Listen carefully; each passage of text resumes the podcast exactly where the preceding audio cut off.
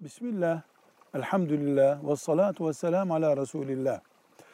Enteresan bir söz sarf etmiş. Talakı anlatmak talak mıdır?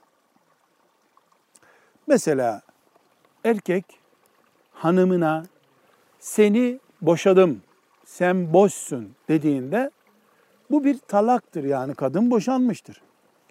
Peki bu konuyu erkek hanımına filanca hanımına seni boşadım dedi diye anlatırken ya da talak şöyle bir şeydir. Ben sana gelip diyorum ki seni boşadım.